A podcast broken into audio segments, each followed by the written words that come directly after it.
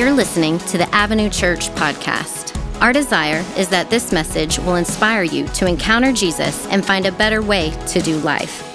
For more info and to connect with us, visit us online at theavenuechurch.com. Thanks for listening.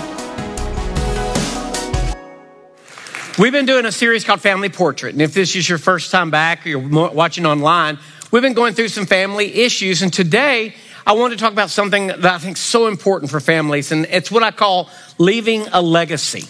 You saw in, in the clip all the antique pictures, all the old pictures, and all of you have those pictures somewhere in your house. Either your mother has them and your grandmother has them. And if you ever look through those old pictures, they tell you who these people are.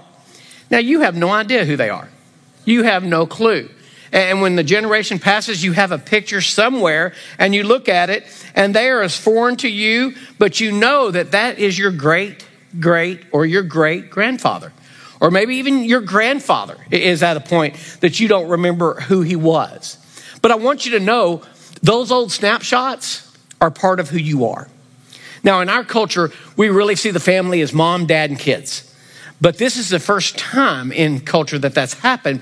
Most of the time, families stayed together for a long period, and grandparents and great grandparents were all in that small family unit, and they grew from each other and learned from each other, and they had very tight relationships. And so I want you to know, even though you have your own family, you are who you are because of your parents. But your parents are who they are because of their parents, who are they, who they are because of their parents. Everything we do affects the generations to come, and this may be frightening to some of you.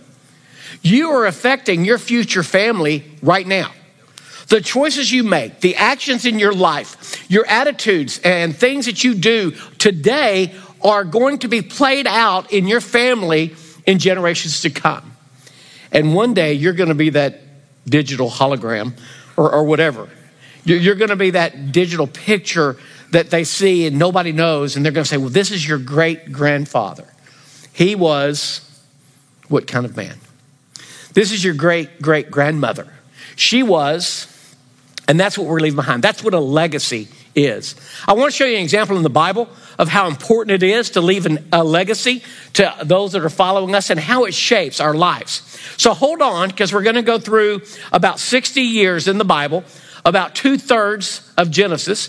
We're going to tell stories that many of you have heard before, but if you haven't heard it, you'll be fine. I'll keep you up to date. I'll tell the story in a way that you can comprehend it. But we're going to go through these stories, and I want to tie them together in a way you may not have realized. We're going to start with the most famous family. His name was Abraham. Abraham and Sarah, when they were old, God came to them and said, Leave your family and the land and the houses that you have, and I'm going to take you to a place and I'm going to show you a new thing. I'm going to take you and I'm going to do something with you. In fact, I'm going to make your descendants as numerous as all the sand on all the beaches. Now, for 80 and 90 year old people, this sounded ridiculous. But God is a God of miracles. And so, in their old age, they had a child named Isaac. And Isaac is the one that this promise has been given to. And this is where we see the nation of Israel start to form. And so you have Abraham and he had Isaac. Isaac married Rebekah, and Rebekah gave birth to twins. Their names were Esau and Jacob. Now, in this culture, the firstborn has some rights.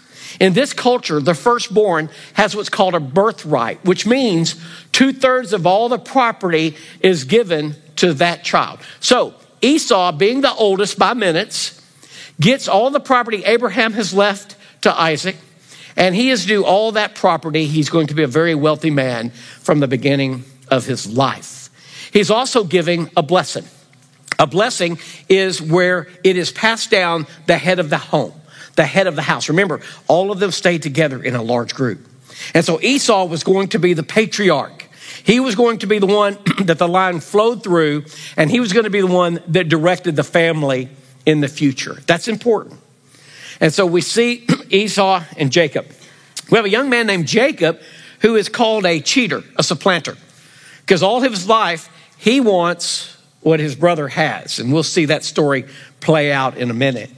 Jacob goes off to a land, he lives with an uncle, and for 20 years he works, and he has two wives. And that's Jacob is four times. It's not four kids named Jacob. That's, I mean, I know George Foreman did that, but that, that's not what he did. It's one guy, but he's married to four different, well, he's married to two, and two are concubines.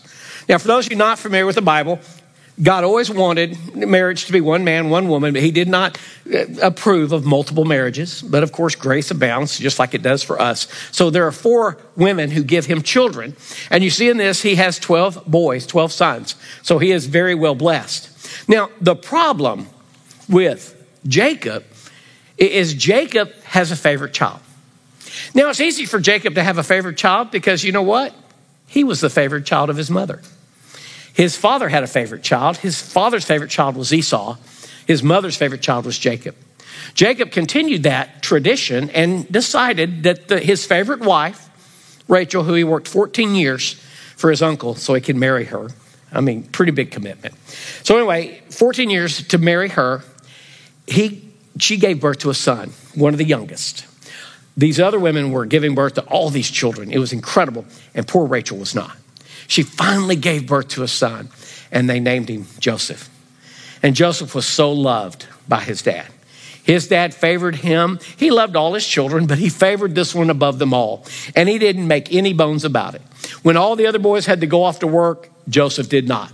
In fact, he honored Joseph by providing him what they call a coat of many colors. Now, in, in, this culture, any coloring was very expensive. It was hard, you know, they wore camel skin and, you know, nothing but brown, you know? And so all of a sudden, Joseph is presented with this coat that makes him stand out among everyone. Anybody that sees Joseph in this coat knows that he's the favorite. Now, Joseph doesn't play this card too well because he knows he's the favorite. In fact, he has dreams that he tells his, his brothers about.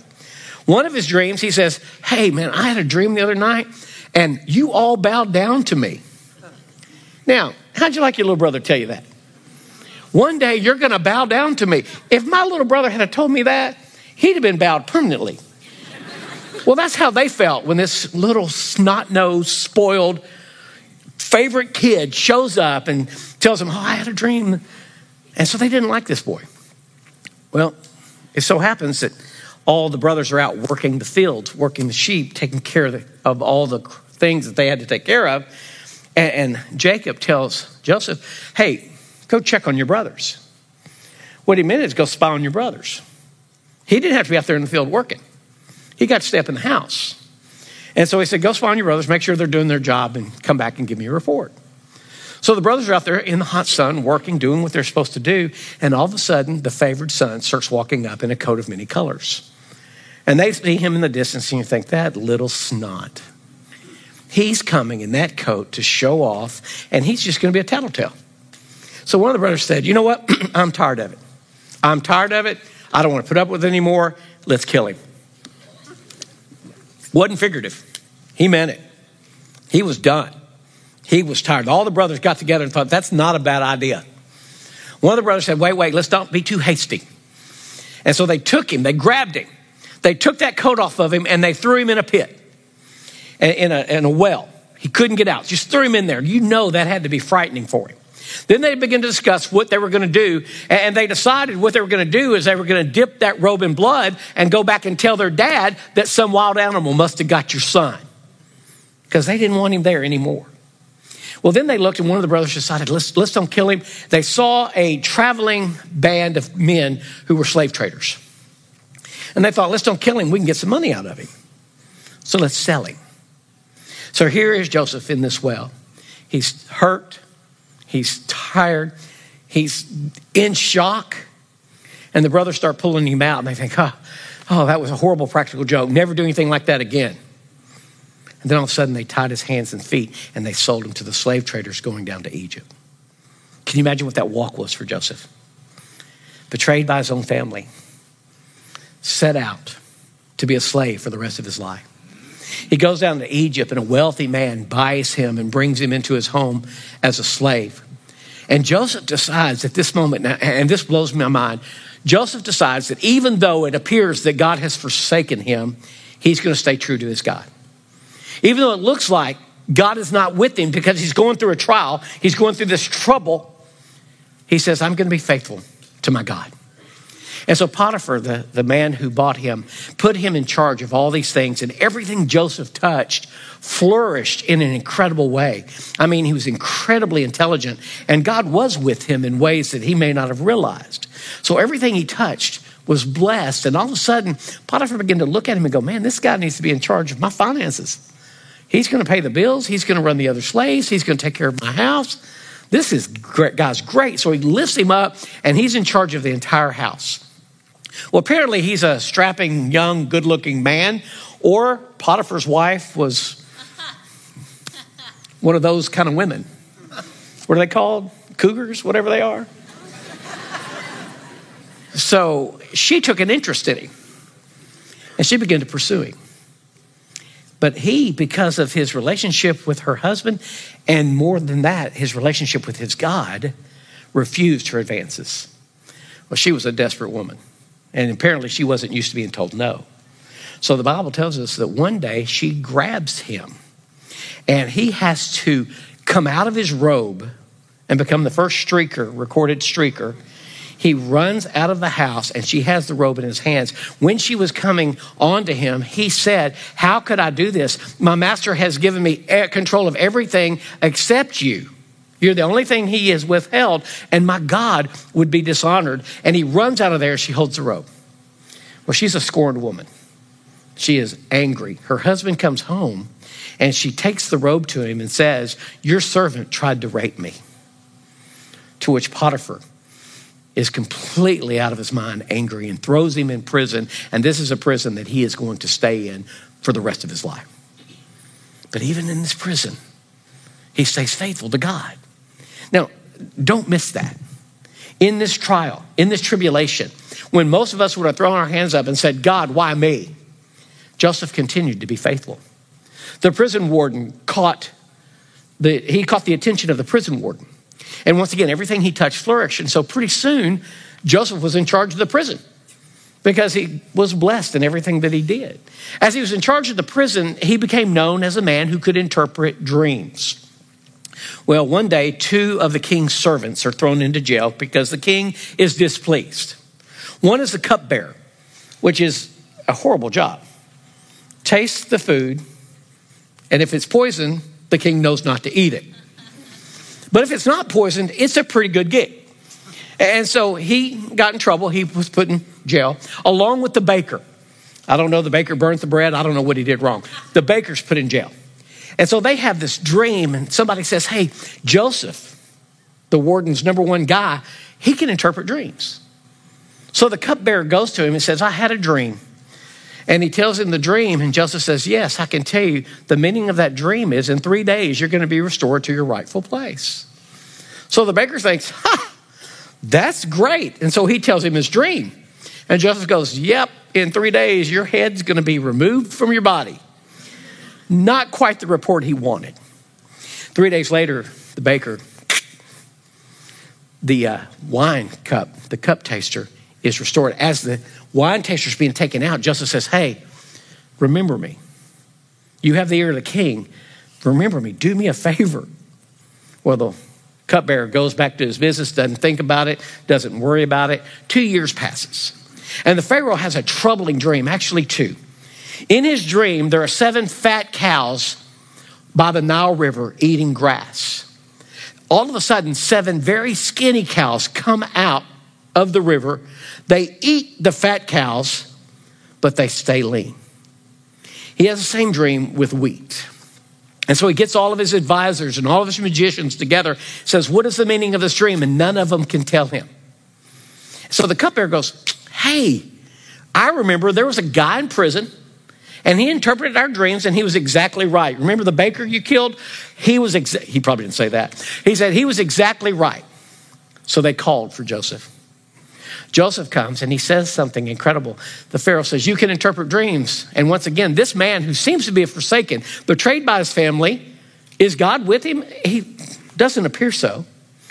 But Joseph looks at him and says, I can't, but my God can. So he interprets the dream and he says, for seven years, there's going to be plenty, more than we can have, more than we can eat. But then there's going to be seven years of famine that are so severe, that are so severe, we're going to forget the seven years of plenty. So Pharaoh was so impressed. He said, I'll tell you what, I'm going to put you in charge of collecting the grain and putting it back so we have food when everything gets bad. And so he puts him in charge. Everything he does, once again, does what? Is blessed by God. It starts multiplying, and the Pharaoh is so impressed, he makes him the prime minister of Egypt. He's in charge of all the food distribution when things get tough. And so here he is, a slave who's risen up to the top ranks in the Egyptian hierarchy. Back in his hometown, things are getting tough. The famine's not just in Egypt, it's all over. And so Jacob and his family get to the point that they're starving and they don't know what to do. They've heard reports that there's food in Egypt. So Jacob gets the boys together and says, Listen, we're going to die. There's about 70 of them. Says, We're going to die. You've got to get us some food. Go down into Egypt. And here we have them heading to Egypt to try to buy food to save their family. Guess who's in charge of food distribution? Remember? Joseph. Joseph, the one they mocked, the one they ridiculed, the one they threw into a pit and wanted to kill, the one they sold into slavery. As soon as the brothers appear before him, he recognizes them. They don't recognize him. He's dressed like an Egyptian. They have their heads bowed before him. Can you imagine what Joseph is feeling at this moment? Can you imagine the anger? Here's his chance to get even with these brothers. Here's his opportunity.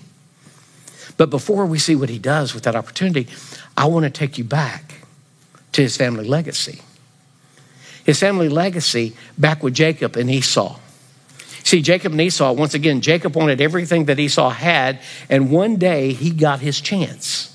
It says Esau came in from the wilderness, and apparently he was hunting. He'd found nothing to eat for many, many days. He was starving, not like you're starving right now and thinking about lunch. He was truly starving to death. He stumbles in, and Jacob is cooking a big pot of stew. He Tells his brother, Man, I need something to eat. I'm starving to death. And his brother flippantly says, Give me your birthright and I'll give you something to eat. And his brother said, Man, what the birthright not going to do me any good? If I die, give me something to eat. He gives him his birthright. It says that Esau despised his birthright. He didn't understand it, he didn't comprehend what he was doing. So he gave Jacob the birthright. So he's got part of it. What's left is the blessing. Remember, I told you that Rebecca's favorite child was Jacob. Jacob stayed in the house, stayed in the tent, read books with her, hung out. Esau was the wilderness out in hunting. So, as Isaac is dying, Rebecca comes up with a plan. You've got the birthright, now you need the blessing. So she helps him disguise himself as Esau. And he goes in front of his father, who's blind as can be. He touches his arm and feels the hairy arm. He smells the clothing. He still is confused. He thinks the voice is Jacob's, but he gives him the blessing. Now, words are so important that once he spoke this blessing, he could not take it back. So he gave this blessing to Jacob. Jacob becomes the head of the family, where the line is going to flow through. He's got the birthright already. Esau comes in and asks for a blessing. His dad says, I've already given it. Well, give me something. He goes, There's nothing I can do. Esau comes out of that meeting and he says, he says, I, he held a grudge against Jacob. Because of the blessing his father had given him, he said to himself, The days of mourning for my father are near. My father's about to die. After my father dies, I will kill Jacob. Do you blame me? So Rebecca goes to Jacob and says, You got to get out of here. You got to run. Your brother is going to kill you. That's why Jacob runs. That's why Jacob is in this foreign land with his mother's brother. This is why he's working for 20 years away from his inheritance, away from his family, because Esau has swore to kill him. So these boys are growing up. Joseph is growing up with the brothers. He hears the stories of why they live in this land instead of where their father is from, because you always follow the father's line. Why are we with your mother's family instead of in the place of your ancestors. And Jacob would explain, My brother has vowed to kill me. And Jacob has grown And Jacob looks at his family and goes, And he should. What I did was evil. What I did was wrong. Jacob will kill me if we go home. Then the Lord speaks to him and says, Go back to the land of your fathers and your relatives. I'll be with you. When he tells this to his family, his family is scared to death. This is dangerous. They know the story. Esau is a warrior, Esau is strong. Esau has an army around him, and he hates his brother and has vowed to kill him. So when they get close to home, Jacob does something that you're going to hate. It's just the way it was. He takes the two maidservants and their kids and puts them up front. He takes Leah and her kids and puts them third. He takes his favorite wife and his children, Joseph and Benjamin, and puts them in the very back. Actually, only Joseph is alive at this time. Puts them in the very back. That way they're the safest, right? And they begin to approach this brother. It says Jacob looks up and there was Esau with 400 men coming at him. This was it. Jacob goes before his brother. It says he bows down seven times. This is it. But Esau does something incredible. He runs to Jacob, he embraces him, he throws his arms around his neck, he kisses them, and they weep together. He looks out at all of the herds and all of the possessions and all of the children. He says, Who are these? And one by one, Jacob's sons come and are introduced to their uncle Esau. And so they lived this life knowing that Esau showed mercy to their father. And the reason they're alive today and the reason they're blessed is because Esau showed mercy. So we move ahead 30 years. Joseph has his brothers bowed before him. The legacy that his uncle left him, instead of vengeance, was one of mercy. So he looked at his brothers and they recognized him.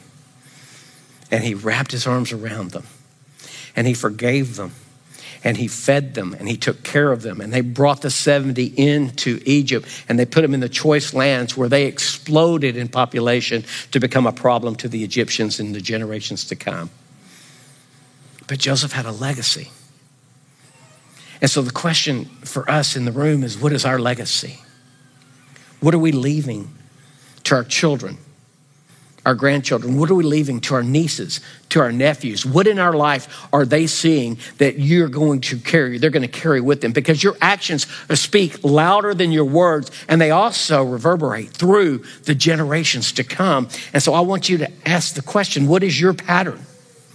Have you laid the groundwork to show them mercy, compassion, grace, love? What are you doing? In Philippians 2 says, Do nothing out of selfish ambition or vain conceit, but in humility. Consider others better than yourself.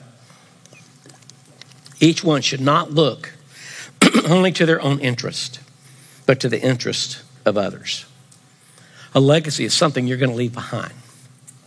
And while I'm not going to leave financial wealth to my children, and especially my grandchildren, I can leave a legacy of faith, a legacy of mercy, a legacy of love. And so the question is, what are you leaving?